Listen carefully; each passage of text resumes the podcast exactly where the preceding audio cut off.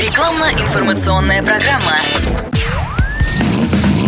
Под капотом. Лайфхаки от компании «Супротек». С вами Кирилл Манжула. Здравия желаю. Существует древний интернет-мем, согласно которому прежде чем затормозить двигателем, автомобиль сначала тормозит бампером, потом радиатором и только потом непосредственно мотором. Эта шутка иногда может стать реальностью, когда водителю приспичит продемонстрировать свои навыки замедления автомобиля с помощью силового агрегата. Замечу, торможение двигателем в первую очередь востребовано при движении в режиме, требующем частого и интенсивного замедления автомобиля. Например, при длительном спуске на горной дороге или при рваной манере езды с частыми резкими разгонами и интенсивными торможениями. То есть в случаях, когда на тормоза приходится серьезная нагрузка и существует реальная угроза их перегрева. В подобных условиях замедление с помощью двигателя существенно облегчает им жизнь. Такой прием сводится к переводу КПП на пониженную передачу при ненажатой педали газа. При этом не двигатель вращает колеса, а наоборот, трансмиссия прокручивает коленвал движка, борясь с естественной компрессией в цилиндрах. Лучше всего подобный фокус исполняется с механической коробкой передач.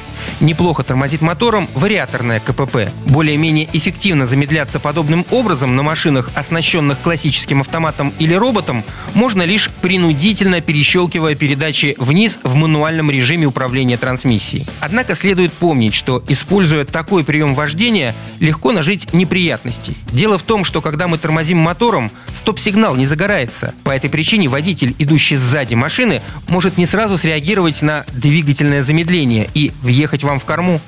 Если неправильно выбрать передачу, на которую вы переключаетесь для торможения движком, замедление вращения ведущих колес окажется слишком резким.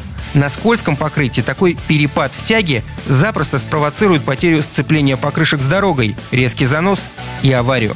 Грубое включение торможения мотором может оказаться фатальным и для механизма ГРМ двигателя, как цепного, так и ременного, вплоть до обрыва привода. Дроссельная заслонка мотора при торможении двигателем закрыта, из-за чего в его впускном коллекторе образуется что-то вроде вакуума. В случае не нового уже силового агрегата это разрежение может в какой-то момент добить изношенное уплотнение, что сделает неизбежным серьезный ремонт движка. На этом пока все. С вами был Кирилл Манжула. Слушайте рубрику «Под капотом» и программу «Мой автомобиль» в подкастах на нашем сайте и в мобильном приложении «Радио КП», а в эфире с понедельника по четверг в 7 утра. И помните, мы не истина в последней инстанции, но направление указываем верное. Спонсор программы ООО «НПТК Супротек». Под капотом. Лайфхаки от компании «Супротек».